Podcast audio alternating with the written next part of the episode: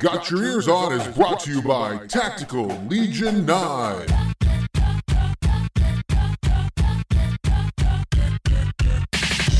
right, everybody, hello and welcome to this week's episode of Got Your Ears On. Guido here along with Scoot. Oh,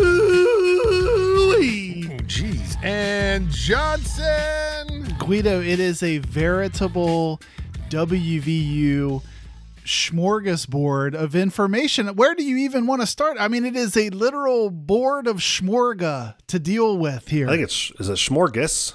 A board Schmorgas of board? Is it Schmorgas, board or board? I always get that confused. Board. I think it's board. Board? I don't know. I think it's a board of smorga. We might have to go to the Lehigh Valley soon and find out. Um, it was an amazing weekend to be a WVU fan this past weekend uh, over Thanksgiving. There was just like, there was nonstop WVU on TV, uh, which was fun. And we'll get to all of that. But I think the thing we need to talk about first, boys, is sort of the not breaking news, but kind of what happened today, where former athletic director at WVU, Shane Lyons, goes on talk line with Hoppy Kercheval today and pretty much drops like the biggest incendiary bomb on the university in the span of 30 minutes on the air with Hoppy Johnson. Yeah, I feel like he uh he looked back over his shoulder and he said, "Oh, that bridge?" And then he just tossed a big box of matches and gasoline on it and watched it burn as he talked to Hoppy Kercheval today, Scoot. And, and- and by the way, Scooty, I just want to say I've never heard somebody uh, say the phrase "I was invited up to the Blaney house" so many times in my life. It was like ten times he said it. It so clearly this is a it's a weird scenario, right? Very odd that a outgoing um, administrator would sit in on a kind of a tell-all. Really of any kind, right? Yeah, like, let, so alone, let bizarre, like- alone the athletic director. So that really. tells me that he is like when he said he was bitter, he really is upset. Like I mean, because why? Why I would you believe do him that? now. I yeah, like why him. would you do that? A lot of people, you know, like you hear people say, "Oh, I'll take the high road." He kind of. I don't know if it was the high road. It was kind of like uh, maybe a little bit lower than the high. He's he's on that uh, next Yeah. road down from the high road. and a little bit of inside baseball radio stuff here. Uh, so, West Virginia Metro News, which is the broadcasting agency that hosts Talkline, the, the is uh, used to be the broadcaster had the rights to all the WVU broadcasts. Well, that was lost. I don't know if you guys remember, or Learfield took it over years ago. Yeah, that's a good and point. Since right. then, yeah, since then, uh, West Virginia Media Corporation, which owns uh, Metro News and all that, has not been all that nice to the university. So I'm sure there was some, you know, joyous poking and prodding to get Shane no, to come that's on a great to come point. on. The, yeah, like let's not miss an opportunity to needle to to needle them a little bit. That's so a he point. spends most of the time talking with Hoppy about uh, how you know blasting sort of E. Gordon Gee, talking about how two weeks prior to being fired, he gets a text message, and he even's like, "I still have the text message on my phone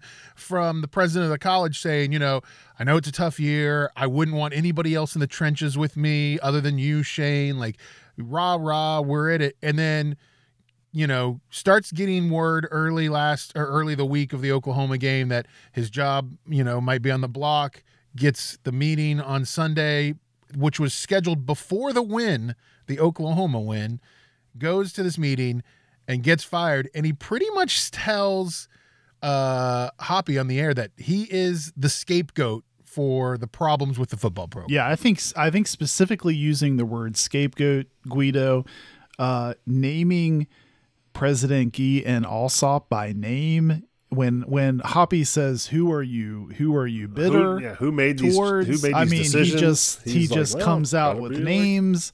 I mean, I I text Scoot earlier to me. I mean, he already alluded to it. You know, it's first of all surprising someone like that would go would go on an appearance like that, but then to me, secondly, it was just surprising to hear him be so candid. I mean, saying it was a campus level decision that was taken to the board. I think he came out uh, he came out guns blazing in this in this discussion. he I think wanted to almost show that it was and I get it. He wanted to prove that it was like an ambush, right? So he wants to show that not only you know, he said two weeks prior to he got the text message saying that he's, you know, kind of in good standing. He also goes back and mentions that in uh, what was it, June? I think he had an evaluation, and his evaluation was glowing. He said, Right. he glowing evaluation. and pointed that- out that he had just signed a contract. you Yeah, know, a, a new that- contract. in January, right? Yeah. and that this was all football based. It had nothing to do with any other sports or any other decisions. Um, Hop even pressed him kind of on the on the the Country Roads Trust and the name, image, and likeness stuff, and he said, you know, there's only so much we can do there, but it's um, it's it was pretty interesting. It to me as the fan, it was some of the stuff I feel like we don't always get from Right. interviews, like from the press conferences.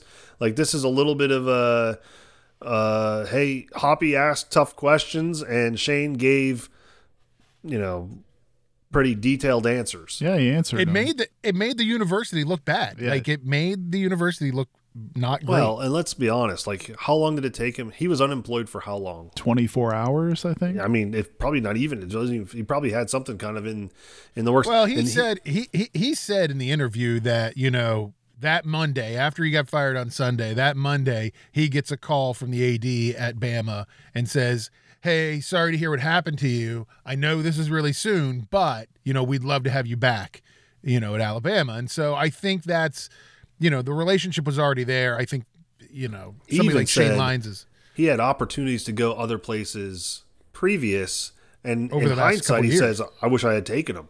Yeah. So that's how that's how upset he is. Yeah. Is that he said, you know, I'll, I'll always be diehard WVU, but I wish I had taken those other opportunities.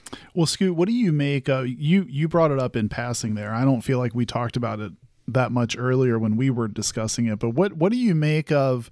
He spent a decent amount of time talking to Hoppy at one point about his comments were that he was willing to go up to the line of NIL and what Country Roads Trust uh, and those types of you know private entities wanted him to do, but he wasn't willing to go beyond that and risk Title IX uh, difficulties. Uh, to me, you know, we're we're focused on his comments about football and the extension and uh, naming Alsop and Gee, but to me, that was something that really stuck out because that would, I don't know, Guido, that that would lead you to believe or imply that he was maybe being asked to do a bit more than what he was comfortable with and do you think that's just Or him allowed being to do even. well y- right do you think that's just him being conservative or do you think maybe he was alluding to some something bad there I mean, I think, and he said all early on in the interview that one of the reasons that E. Gordon Gee gave him was that they weren't aggressive enough with name, image, and likeness and getting these players and getting these pay, players paid. And I and I, I mean, the, I think it shines a light on a whole. booster think, right? That's got to be booster talk, Right. That's and I think this that- is where this is all driven. Yeah. Right. And and he, and he talked about transfer portal and all this other stuff. I think the thing is is that and and like listen, we can go off on this whole thing about how much and I and I'm uh, willing to say I've always I always hated Mark Emmert. He ruined college sports because he couldn't do anything and he was weak. Um, and this is th- this is what's happening at the end of it. Like, and if I was an AD, I'd be this. What happened to Shane Lyons would make me scared because as an athletic director, as somebody who oversees the college, you have to worry about Title IX. As an outside entity, entity like the Country Roads Trust is, they don't ca- they get whoever they want to get money. Right. So there's no worry. Like who they don't care if women's lacrosse isn't getting any players any money because they're a private entity. They they have no tie to the college. Their tie is to the players. And I think that's where he's talking about that line. Is like Shane Lyons can't walk up just he can't you know walk just male football players and men's basketball players up to the line there and introduce them. Like he has to they, that's where that line is really gray in this whole thing with name image and likeness because those other sports scooty those uh, women i mean even in women's basketball those they're not getting cars from toothman ford right? So i think that's where the the problem is. I think the most interesting thing to come out of this and, and i really want to get scoot's take on this he said to finish off the interview he said that you know if if it was his decision if it was up to him that he would have not fired neal brown that neal brown is only in quote unquote year two and he would have kept neal brown that the, you know that neal brown has has the kids, has the program going in the you know proverbial right direction. I think that's an interesting statement because I felt like this was WVU's, and we can get into it. This was WVU saying, you know what? We can't afford to fire Neal Brown. We can't afford to pay off Neal Brown. So we're going to fire Shane Lyons and we're going to get whatever AD will come in and do what we tell them to do. And Neal Brown's our coach. That that whole interview today is what I got from all of it. Scoot. Yeah. Shane, Shane Lyons. Cupboard bear. COVID. Yeah. Oh yeah. He had he had Your all your your thought your thoughts. Yeah, he he threw out the plethora of excuses that we have been hearing and seeing.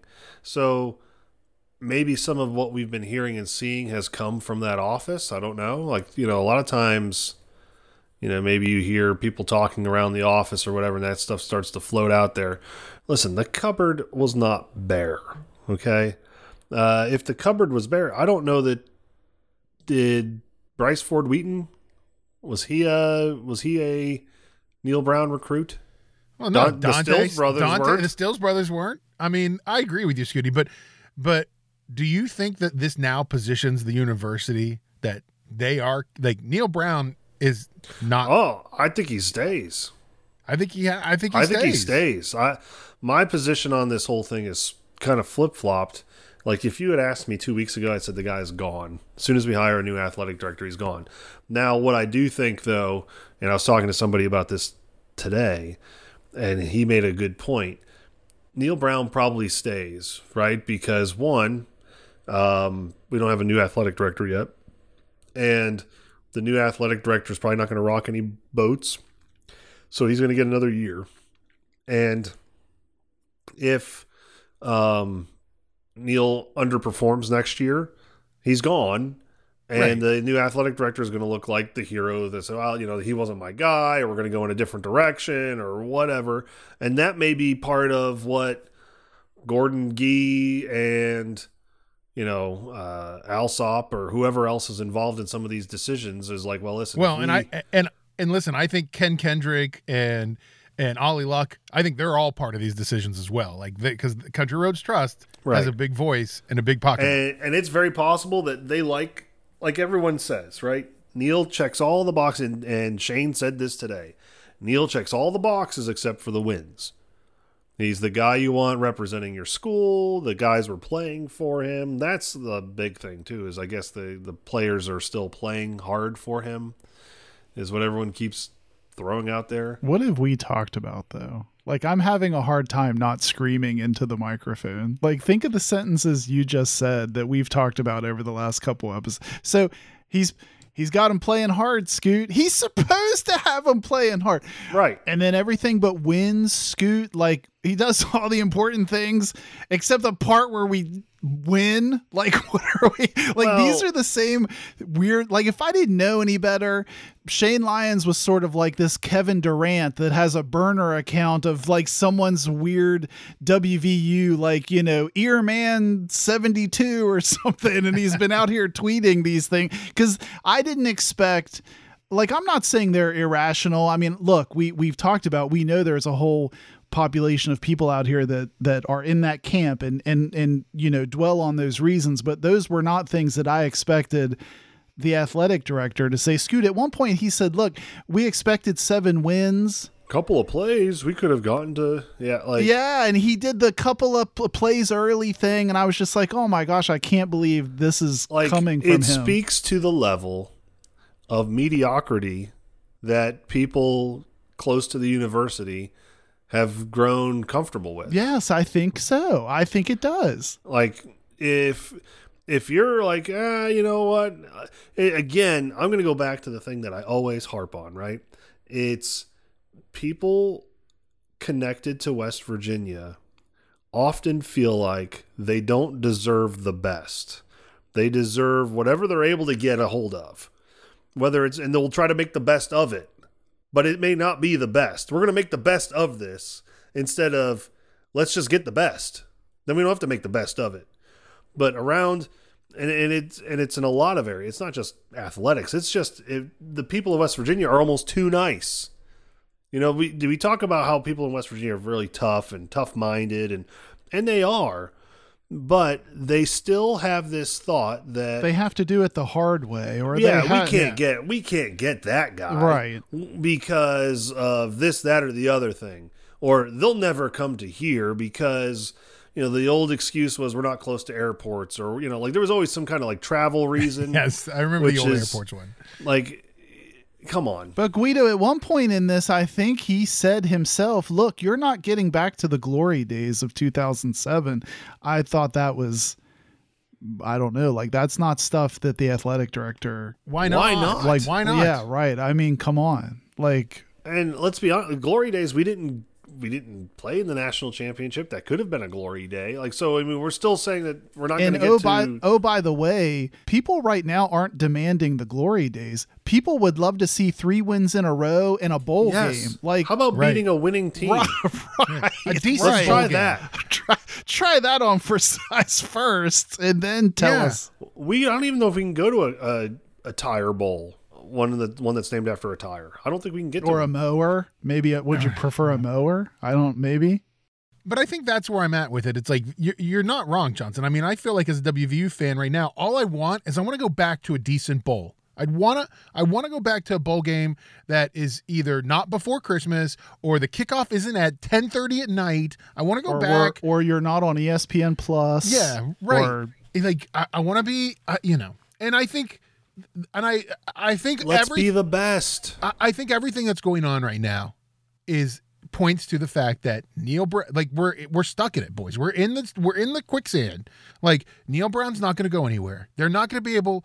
eh, the, my biggest concern actually right now is the fact that you know they they call the Monday that's Cyber Monday. They call it Black Monday for college football coaches, right? Because coaches get fired today, coaches get new jobs. You know, you saw Hugh Freeze gone off the board, right? You saw Luke Fickell. Don't even don't even get me started. You know where this is going to go, right?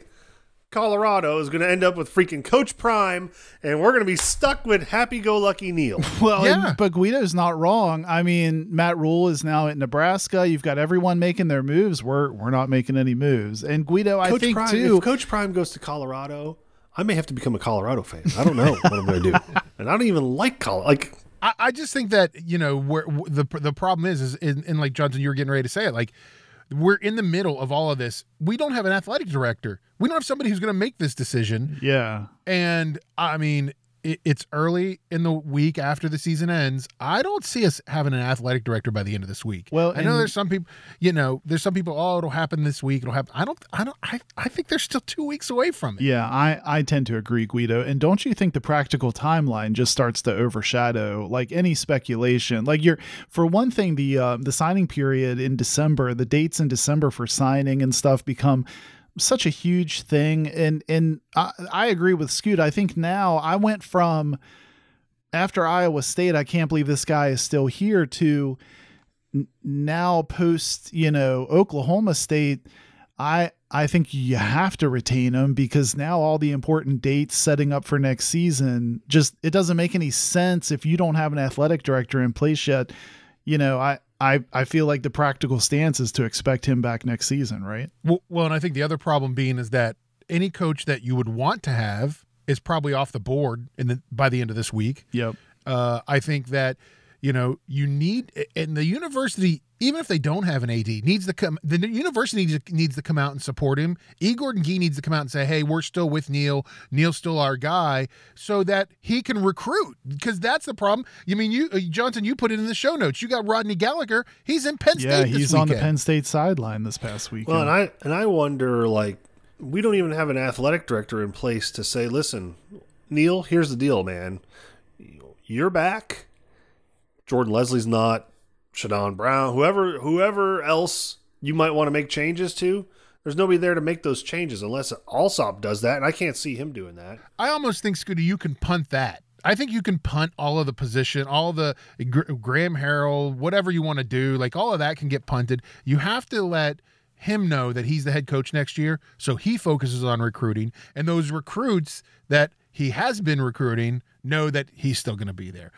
uh, you know, it's a, it's a, it's a, it's not a good situation, boys. It is not a good situation. So would you would you guys say maybe to wrap this up? Would you guys say your takeaway? To me, the two takeaways were one.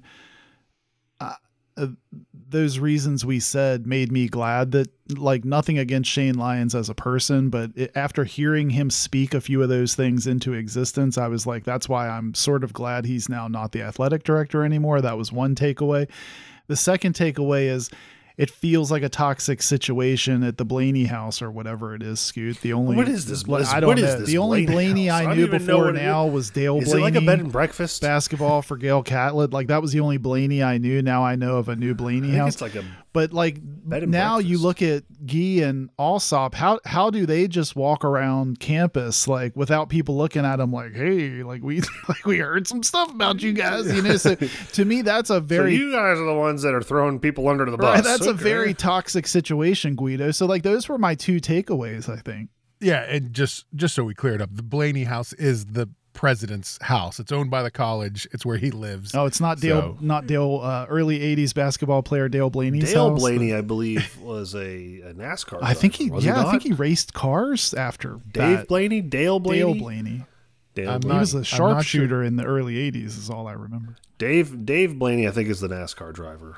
No, I think Dale Blaney did some like amateur racing as well. Maybe they're brothers. It's probably named after like Alfred Squeaky Blaney, who was like a Crazy Legs basketball Blaney. player. Yeah, right. yeah, right. From like the or 19, some sort of like uh, Nobel Prize Right. But aren't those your two takeaways? I mean, to Yes, me, it's absolutely. You know, number It's- one, wow, this now I'm kind of glad this guy's not the AD, and number two, this feels really He sounded kind of whiny. He Yeah. sounded kind of whiny in it. and Like, I've heard through the grapevine that I don't know. My grapevine is I don't really have a grapevine. It's Do more you like have a grapevine? I've heard through the briar patch. I've heard through the briar sources patch. close to people. Jake Lance is going to light you up for that one. I've heard from sources close to people near the grapevine. I've heard. I've heard. My sources have told me, and I can't. I'm not going to reveal my sources because then they won't be my Scoot sources. anymore. sources are like gas station TV at Sheets. That's like his It's sources. well, yeah, those little. I like that gas station TV. they always talk about uh, Eva Manuos or something. Yes. Anyway, um, that we're now starting to hear that um, Rob Mullins, who is the AD at at Oregon, has turned down. Apparently, it sounded like he may have been offered the job and has turned it down. So you've got to wonder. But Scoot, wouldn't you? Not to derail your thoughts, but I guess that's that's what I'm trying to say in my takeaway number two is like if you're a prospective AD, do you look at what just do you look at all that and go, I I definitely want to get in there? Oh, like Oh. what? Well, listen, you're Rob Mullens. You're probably eating lunches often with people like Shane Lyons. So Right. Rob Mullens gets this offer. He gives Shane his buddy Shane a call and says, "Hey, Shane, what what's it like?" yeah, of course you would, right? He's What you- super you well know about connected. the- yeah. How do the lunches at the Blaney house usually go? right. like, Tell us about. Yeah. So I don't know. Super weird. If you haven't seen it yet, uh, I would definitely recommend go to wvmetronews.com and uh, watch the interview, the whole thing with Shane Lyons and Hoppy Kercheval. Super interesting, guys. The fun, I guess, the weird thing to to kind of sum up the whole season for WVU is WVU does a WVU thing, and they defeat Oklahoma, all of the Oklahomas. We win the state of Oklahoma as we beat Oklahoma State twenty four to nineteen. Uh, n- nobody saw that coming. Johnson saw it coming, I guess. Who did, Scoot? Come on.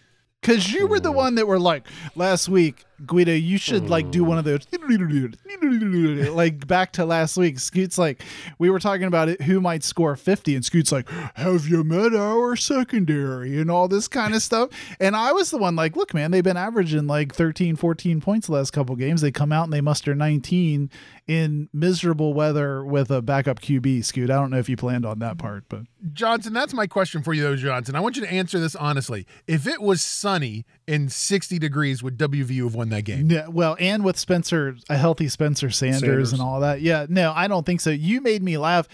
Scoot Guido during the game text, and he's like, "I got it. It's rain." The secret weapon is like because you know we stood in the Yeah. miserable rain, Scoot, and watched them Yeah. beat Oklahoma inexplicably, and then It's they rain. Yeah, it's rain. Mother Nature is like the secret weapon. Tim McGraw, country singer Tim McGraw, We're familiar. Yeah. Yeah. sang a line where he said uh, he needed the, the the woman like Oklahoma needs the rain. Okay. Well, they're getting the rain and they don't need it. Apparently, they don't want it. They don't like don't it want it. because it's it's not helping them. Yeah, it was uh it was super weird. I mean, it was it was uh an interesting game, Johnson. Well, and on top of that, so weather probably had something to do with this scoot, but I'm going to also throw out there um Number one, Oklahoma State's. Hold on, don't beat me to it. Oklahoma State's uh, wide receivers decided to catch nothing. I mean, Oh like my not even a cold, like nothing. Nope. Like hit him It's in, like, hit him in the uh, chest.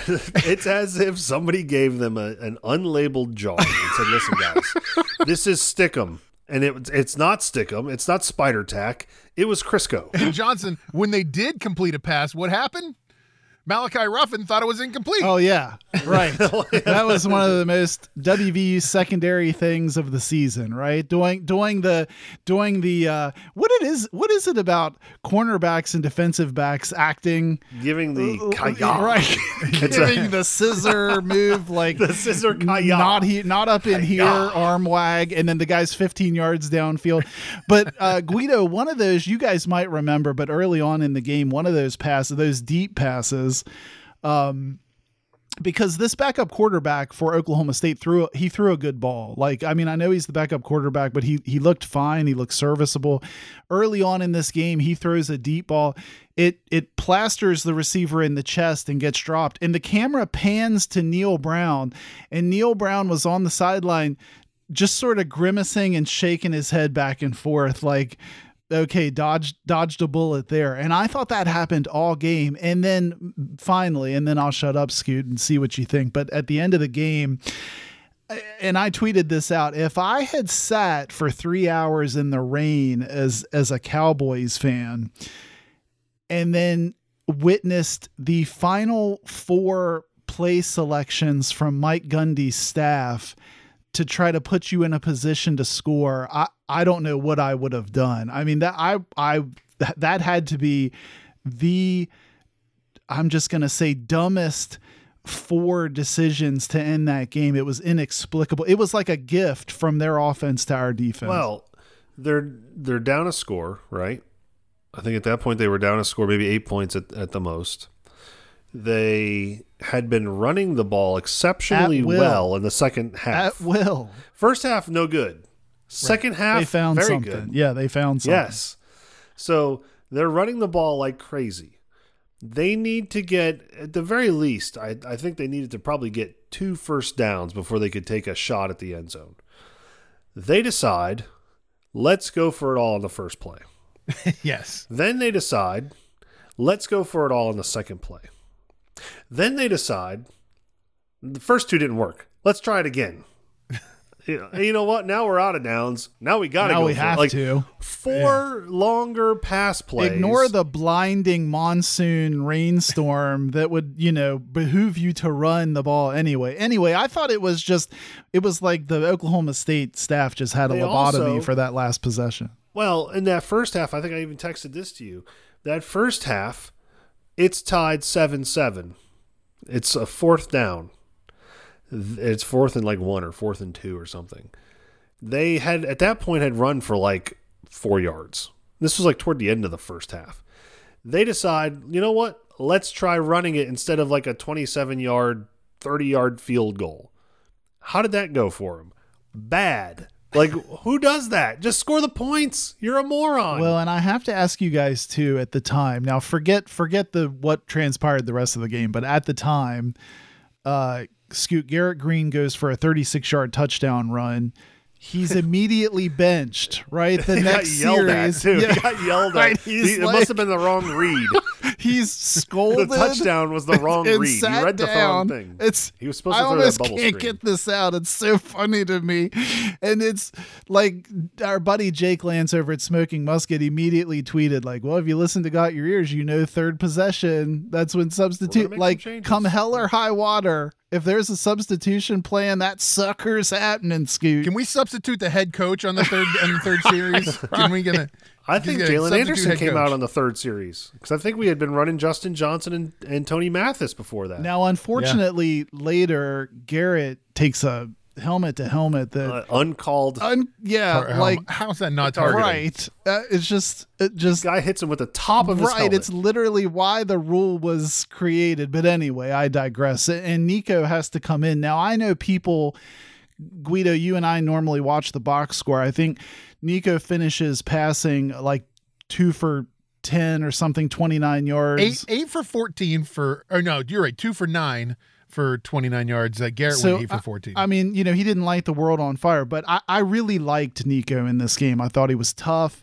I Well, thought he he, had was presence. I thought he was He put had- in a weird position, you guys, and I thought he handled it. And I also wanted to ask so one other thing. I think it's also nice that you take Garrett out, you put Nicco in, you don't have to rethink the whole offense, in my opinion. Now the RPO actually still works as an RPO. They play very similar styles. I felt like, you know, as long as Nicco, which he did, show that poise, I, I don't feel like they, they missed a beat. So a couple of things come to my mind with with Nicco coming in, right? One, I think we all have to assume JT Daniels will never wear a WVU garment or Right. pajama pants ever again. So I think that that ship has sailed. yes, He's probably I- he was probably back in Southern California It's- it's before the weird. game. His name has not. I mean, he they didn't. Nobody asked about him in the presser. Like his Nobody name hasn't found come it up at odd all. that he didn't be the guy coming in. Right, Like, well, I and- think that would be. And you don't even see him on the sideline, as far as I'm No. concerned. Like you, you don't see them showing him anywhere on the sideline. Yeah, I so I agree. Yeah, Then my second thought is I did see Goose on the sideline. Why he hasn't flown the coop is beyond me, right? I mean, listen, it's pretty obvious Neal or Graham Harrell or whoever's making this decision has no intention of using Goose Crowder at this point, right? no, I mean, we've got to believe that. Let's say, let's fast forward to next year, and let's say Garrett is still there and Nicco is still there. I don't know which order you put them in, but they're one and two. Yeah, right. right. And Goose still has to be three, and maybe I don't even know. Uh, uh, Matt Cavallaro is he?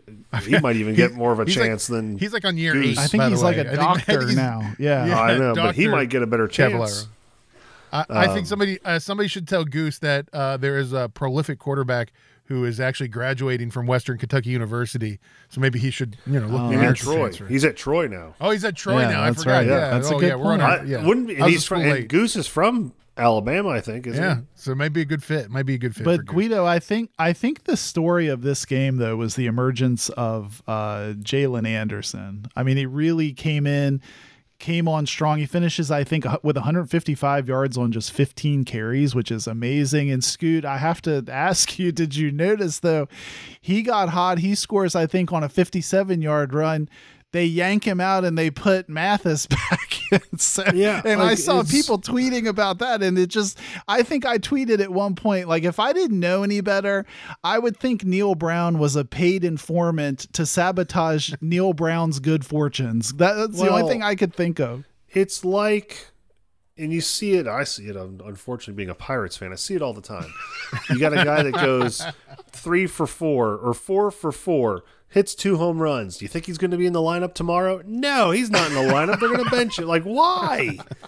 Like, play the guy that's doing well. Or you know, sometimes when you're watching a basketball game and uh, let's say Erik Stevenson's on fire and all of a sudden he's on the bench for seven minutes in a row, you're like, what the heck? He's played through a whole block of timeout time. Like, what is going on here? I mean, he comes in. Jaylen Anderson comes in two back to back, back to back runs, fifty-seven yard and fifty-four yard runs. You know, finishes one fifty-five. Johnson, he be, he's like the Big Twelve newcomer of the yeah, week. Yeah, he was named their newcomer of the week. I didn't know that was a thing that existed, Guido. Neither did you I. know that? But Right. I, you, maybe they just made it for him. And I, I. I, think, you know, as much as I thought, well, there goes, you know, a big uh, part of our running back stable when CJ Donaldson goes down. And I, you know, we obviously still wish he was uh, in the mix like he was early in the season. I think Jaylen Anderson is now another young running back that if you're looking ahead to next year and you're thinking about Garrett Greene and Nicco being in the mix, now a Jaylen Anderson, I mean, you know, these are some guys that now, Guido, I hope stay put. You know, I mean, these Right. are some guys that you can see there's some young talent. I, I hope I hope they get retained. I mean, A- Anderson was fourth on the depth chart at the beginning of the season. Right, yep. And you know, finishes finishes the season strong. I don't know, guys. I will say this though, Johnson. At the beginning of the year, two of us predicted a five and seven season. Two of and us. One of us did not. Two of us I- did. 2 You're of us did, and one of us predicted only a four win season. Two of us got it right. Scoop, what happened? Uh, well, let's be honest. Uh, uh, should I say what Shane said? Well, we were a couple of plays. We were one or two plays away from being a four and eighteen. so that's what I'm going with. We were just a couple of plays. Well, and the funny thing is, I was looking at our picks. We all, all three of us, so like we were very correct overall, but we all picked Kansas, Baylor, TCU, and Oklahoma incorrectly. It's just such a weird season, isn't it? I think a lot of Weird people have been tweeting, you know, if you. I think you know. So I I don't I don't know who to give credit to. I'll have to go back and look. But someone tweeted earlier in the in the week if you if you told someone in August, hey, you're uh you're going to beat Virginia Tech by multiple scores. You're going to beat the entire state of Oklahoma, and you're going to get a win over last year's uh, conference champion Baylor. You probably would have been asking, like, wow, did we make the playoff? You know, like Right. with a season like that. And it's like, eh, not, not, not really about that. Yeah, So, it's it's it's really strange. But uh, kudos to you and me, Johnson. Kudos to you. and yeah, me. kudos to us. Also, kudos to Dante Stills. By the way, have to can't have to leave with the lead with the uh, Fairmont guy. Uh, finishes his career WVU playing 59 games. He's like the Iron Man of WVU. He's the Cal He's Ripken the Cal of WVU. Ripken, if you will. And, I mean, let's be honest. Will it ever be matched? no, it'll never be. I don't think it'll ever be Broken. I don't He either. ha- Can't possibly be if they go back to like how it should be. Like you know, you get four years or five years to play Five for years, or whatever. he p- ha- played in every game that he was on campus for. Never missed a game. Every season, played every game. It's crazy. So, congrats to him. I hope uh, I hope he gets an NFL career out of it. Uh, You know, maybe a late round flyer, maybe. You know, we'll see. That's another thing. Let's talk about that real quick. Okay. Like the how many guys from Neal Brown's era have have made Listen, it in the we've NFL? done this before, Scoot. None, none. I mean, I think you know. Again, if if Dante goes into the draft or gets drafted, he's still not Neal Brown's guy. He was brought in No, by right. Holgorsen. Right. But that's the thing. Like I, I mean, I don't know. Maybe my coaching ideas are like my idea as a coach. My job is to win games, win the important games, the ones that matter to the school. And then if I've got guys that ex- aspire to play at the next level, my job is to get them ready to play at the next Yeah, level so that I put them. them. in a better position Yeah. to do that. And we're not doing that. let's talk about winning games and let's talk about coaches or a coach that puts players at the next level, either coaching or playing. Let's talk about Bob Huggins. Let's talk about the basketball team going in to the West Coast, going to Portland, Oregon, and playing games in the middle of the night, at least East Coast time, uh, for the Phil Knight Legacy Classic Tournament uh, Extravaganza uh, preseason Thanksgiving festive Classic. time. Classic. Did I say classic in there? You did. So WVU loses their first game Thanksgiving night. They play Purdue. They lose it 80 to 68. Um, and I, I'll just go. I just want to start off by saying at the time I watched the game, I thought, you know, they didn't look bad. I, uh, Purdue looked good. That Edey kid looks ginormous. WV or Purdue ends up going on and winning the whole Phil Knight thing. They they beat WVU, they beat Gonzaga, then they beat Duke to win. They beat Duke by almost 20. They beat Gonzaga by almost 20. They only beat us by 12. So Well, and I that game, we talked about how that would be the first true test of this new group. Um, what what I think stood out to me in that game is one, Jimmy Bell Jr. Tunka Tonka. is going to be a problem for the Big Twelve, and I say that defensively. Edey, seven foot four. Tunka's like six ten. He looked like a guard. I think Johnson said that in the, in the text thread. Kind of looked like a guard against him. Listen, Tunka was not getting moved. Like there was no moving Tunka. Tunka was a a tree out there, and Edey had to like come off the low post. Like he wasn't on the low post when he was making his hook shots. He made them. I mean, he he did well, but those shots weren't easy for Edey. And I think I think that's a testament to Jimmy. I think he did a really good job defensively. The problem we had was two guys that we need to have going offensively weren't weren't feeling well. Something was off with them with with um, Emmitt Matthews and Tre Mitchell. They were not themselves. That's obvious, right? I mean, we've we've seen them now play two more games since that game, and they look like different guys. Yeah, I mean they combined Scoot for five points, and now that you frame it with what we know about Purdue the rest of this tournament, looking back, I mean, look, I think with five minutes to go, this was like a four point game, and I didn't even think we were playing that well at the time. So. I you know hindsight is 2020 but I in the moment I was a little disappointed but I was disappointed more so that I didn't feel like we were playing at full strength. I I think what it was it uh you know if it wasn't for uh Stevenson and then a huge game by uh, Joey Toots Joey I, I think Yeah. You know we're not in it. Now Zach Zach Edey still goes for That's what we're calling him, Guido. we got to Joey get this Joey Toots thing. We got to get this Joey Toots thing to land, guys. We That's what start. we're that's what we're calling him, Joey Toots. Well, Zach Edey, I think, still goes for 24 and 12. I mean, there was no there was no stopping that guy, and I'm not gonna dwell on it too much. But in the moment, I thought the officials were also treating him with kid oh, gloves. man. I mean, it was like he didn't need any help, and it felt like the officials were just making it impossible to draw a foul on him or do anything physical to stop him without being called for a foul. So that that's so annoying. that was a problem. But in this game, Guido, uh, Emmitt Matthews goes over a thousand points for his career. Um, and I, I, yeah, I don't know. I think in, like I said, in the moment, I didn't feel that great about it. Looking back, you know, framing it with the rest of, I mean, Purdue is now ranked top five. Um, I think they're for real. I think they could be a, a one seed in March. Um, you know, I actually think in hindsight, it, it booster, you know, it kind of boosts my feelings about the team. Yeah, I mean, I think if if you look at this weekend for anything for WVU, you know, compared to last year, where oh man, night and day. Yeah, yeah, night and day. But also compared to last year, like just for like resume building into the season, like this was a great resume builder for WVU. And I think when we saw them and we saw the teams listed last year when they got invited to this Phil Knight thing, we were like, oh, this is going to be bad news bears. But Listen, I'd say this. There's a chance maybe we're playing in the championship if we don't play Purdue first. Yeah, that's a good point, Right. Scoot, because you know the the teams that that weren't matched up against Purdue certainly then had, you know, a huge head start. I think WVU goes on in game 2 Guido, they beat Portland State. Uh Scoot was enamored by Portland State's head coach. Uh he was a feisty little feisty little guy. He reminded me of the Planters peanut guy. he just needed a monocle maybe. Is that yeah.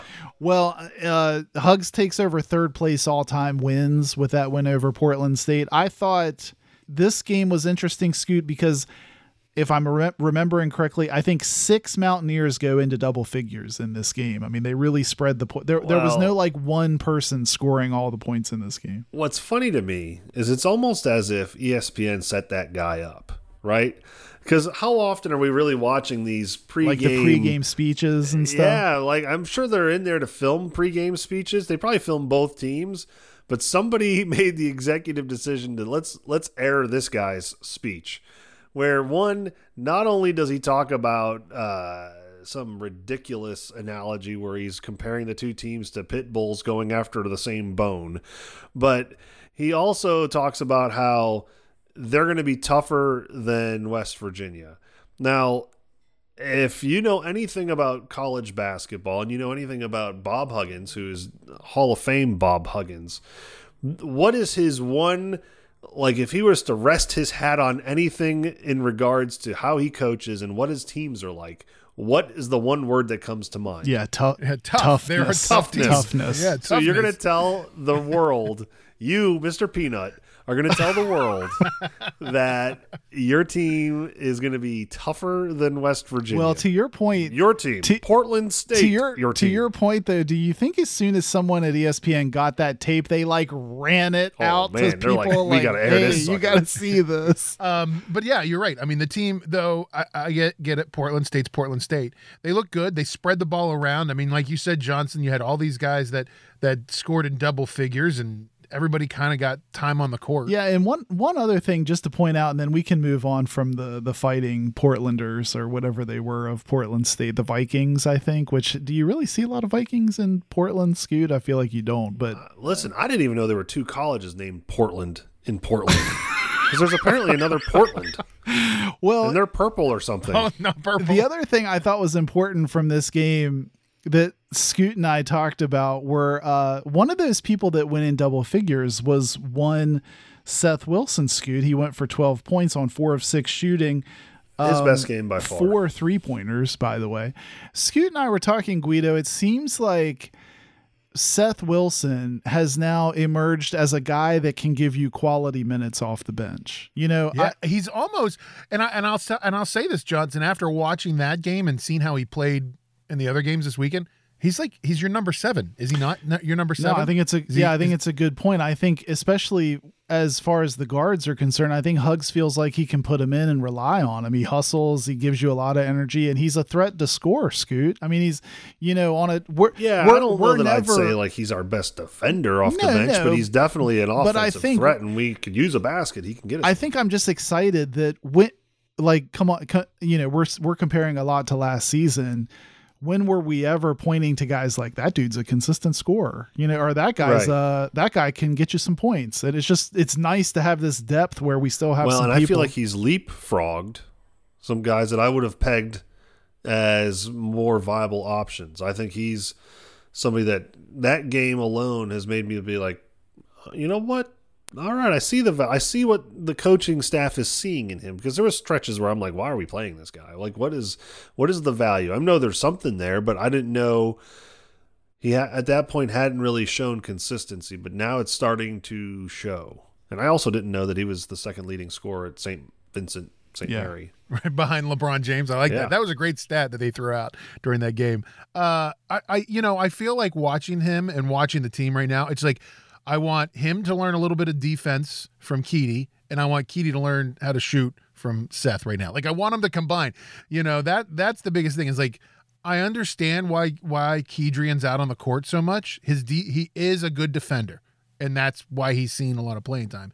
He can't hit shots this year. I don't. I mean, I don't remember him hitting shots. I think year. he's He hit a shooting okay. I, I don't think Scoot. I don't think Hugs asks Keedy. Sometimes I feel like when Keedy squares up for one of those threes, if you pan to Hugs, I feel like Hugs is like, "Ear," but then he's he's been making he, he's been making shots lately. I mean, he went for twelve against Portland State, and I think his ball handling here in this Florida game was really good too to keep tempo going. So I, I agree with Guido. I know why he's on the court.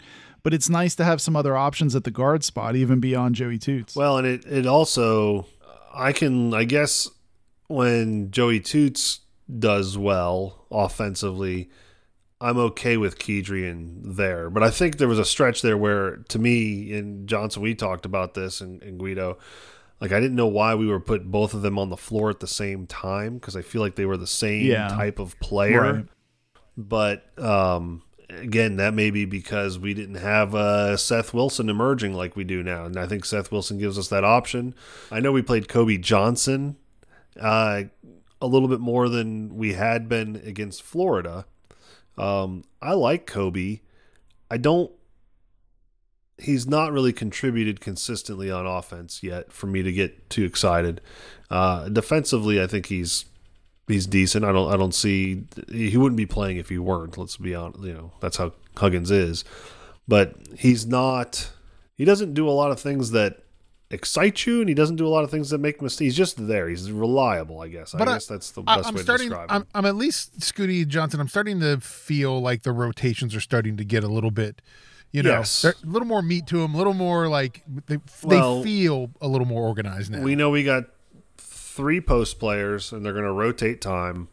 Uh, you know, I think Tunka is probably going to get the start, and then d- depending on matchups, you know, I think uh, Mo Wague was was fine against Castleton.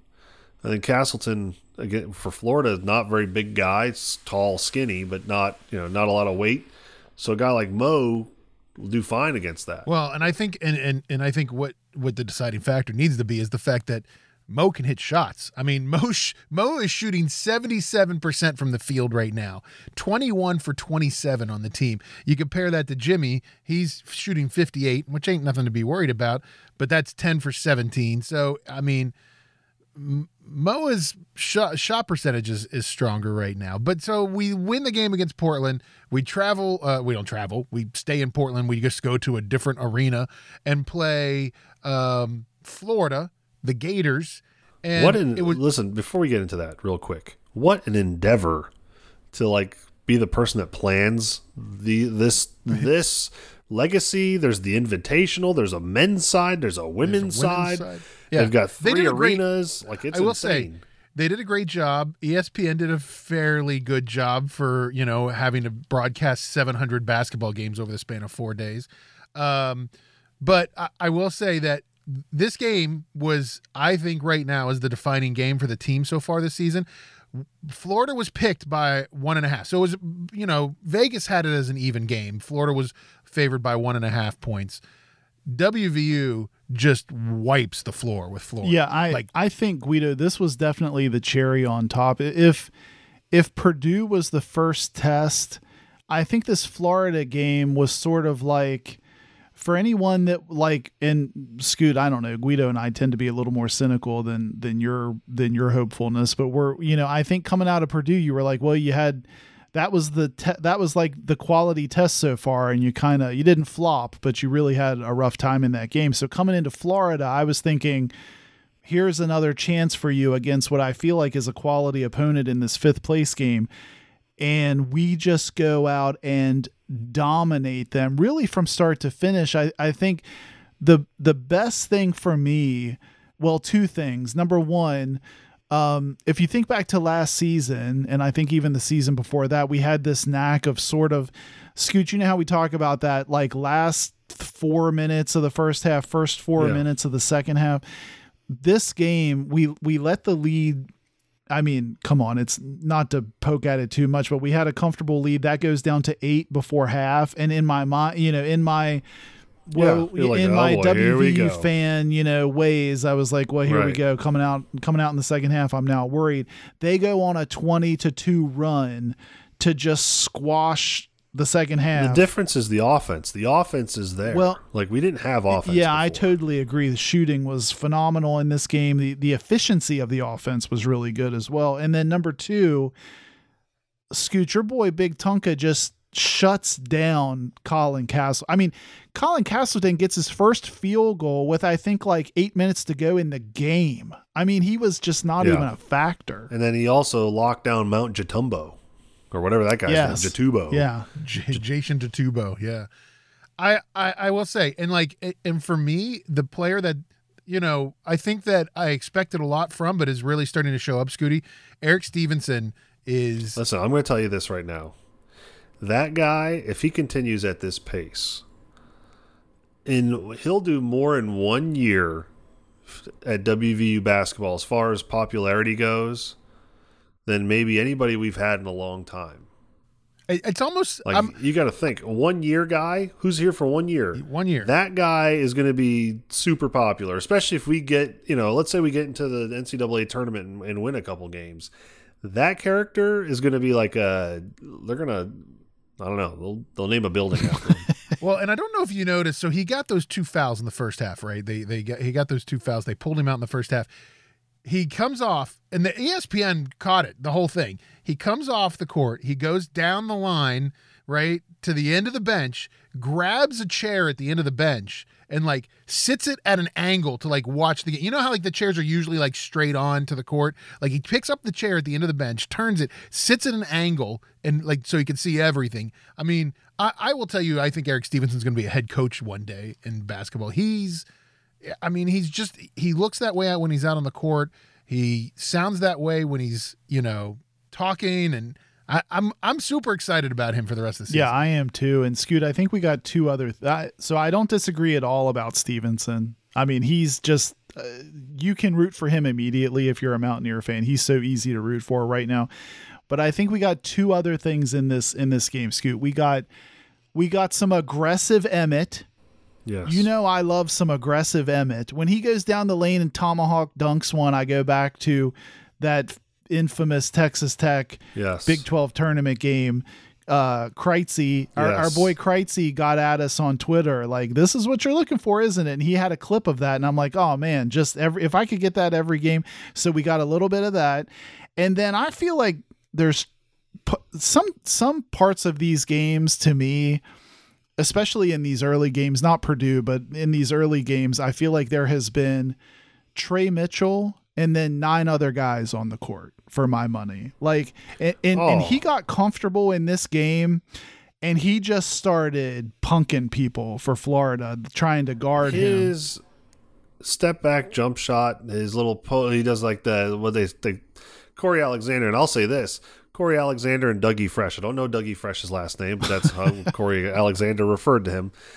They were uh, a palatable uh, announcer and As- analyst. yeah, for what we've had. Um, yeah. Yeah, oh, for what we typically get, good grief, they're like freaking phenomenal. But um, he even referred to the the one move as like a Hakeem shake.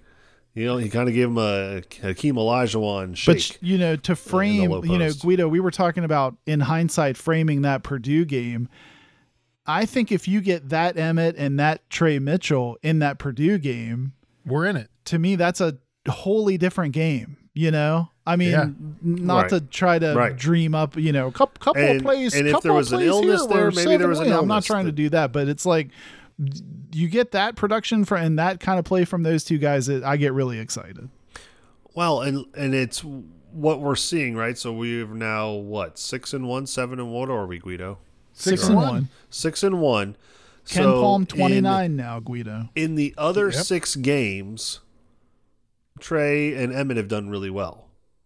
Right? They've done well.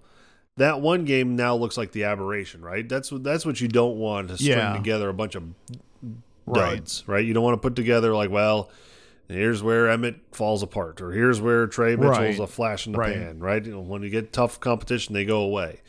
That's not happening. I think they just, I, I legitimately think they weren't feeling well, and they're not going to say that they can't go. They're going to play, right? Guys want to play, and I, I think that that's part of what we saw was that they just weren't feeling great. And I think it's good. This team is starting to get recognition. I mean, you just said it, Johnson. It's actually KenPom at 30. You've got AP. We came out at 29. Oh, So okay. AP you know, so I mean, we're getting some recognition. Coaches poll, we were at 30. We travel to Cincinnati. We play Xavier on Saturday uh, on Fox Sports One, a 6 p.m. tip from the Cintas. Is it the Cintas Center? Is that oh the yes, that sounds yeah, good. The, the, the Cintas Center. Um, Xavier right now, right behind West Virginia. So you look at all those rankings. I think uh, in KenPom, WVU's 30. Xavier is 32 or 33. So uh, another test for the school, another test for the team. Um, another, you know, it's one another one of those games. that's going to be a defining game. And I felt like last year we played a bunch of easy games in the preseason, the pre-conference, and you know we we won a bunch of games and we were all excited going into conference play, and then we got you know whipped up all, Well- all the whole time. and let's what's crazy to me is and i know i th- i think it's because of how the season went like i have a tough time remembering who was even on the team last year like i've already blocked a lot of them out of my mental mind block, yeah. yeah like i've already like moved on. Like i you know i, I don't know. It's just kind of crazy. And then you compare what we've got this year compared to what we had last year night and day different. Like, the caliber is so much better. These guys are battle tested. You're not playing guys that are used to playing um, Lackawanna Community College in a, in a tough bout, or you know, hey, we've got that big tilt with William and Mary next week. You know, like you don't have that. You've got no no disrespect to William Or and Mary, sure they're a Lackawanna. very good program, or Lackawanna. I think they're known well, for but don't you feel like Scoot? I, I felt like this Florida game was an example. This team feels like it has a bit of, uh, you know, maybe not fully developed yet, but way more of like a killer instinct than last year's team. Where like, Oh, you know, you've got. Florida here on the ropes, and they just gas on yeah, the pedal, right? just Right. stay on the gas, like gas. foot on the throat. They're not letting up. right, right. We in past the last couple years, I would even say there were times with with when we had Deuce and and Oscar where we should just be destroying teams and we didn't because we kind of let up. I you know I think this team and I, I, I hope that they keep the chip on their shoulder. I mean, they were picked ninth in the Big 12. I mean, they started off the season. I think KenPom had them like in right around 80. So, you know, this team has, you know, this team should keep a good chip on their shoulder of, hey, nobody thought we were going to compete and look where we are. Look what we can do. So it'll be interesting to see uh, but be sure to check out that game. Also check out us. You can find us online. Look for us on instagram or twitter at got your ears. You can also find us on facebook too. And uh, check out our website gotyourearson.com johnson it's where everything is to be found. It is, and we'll post uh, this show as we always do on the website with all of our show notes with uh, links you can click on if you want to check out stuff further. You can also click through to the merch store and check out the GYEO merch, and we'll have the tune in link right there on the front page so you can click and listen right in the browser. So check it out. Yeah, check it out. Got your ears on com. WVU basketball plays Xavier on Saturday at 6:30 p.m. That game is on Fox Sports 1. Be sure to check that out. We'll be back next week with another show. Maybe hey, maybe we'll have a new athletic director. Maybe we'll know who the head coach for the football team is next year. Yeah, it could be a lot to talk about. So uh, definitely check it out. Thanks for listening. Tell your friends to like and subscribe. We'll be back next week. You've been listening to Got Your Ears On.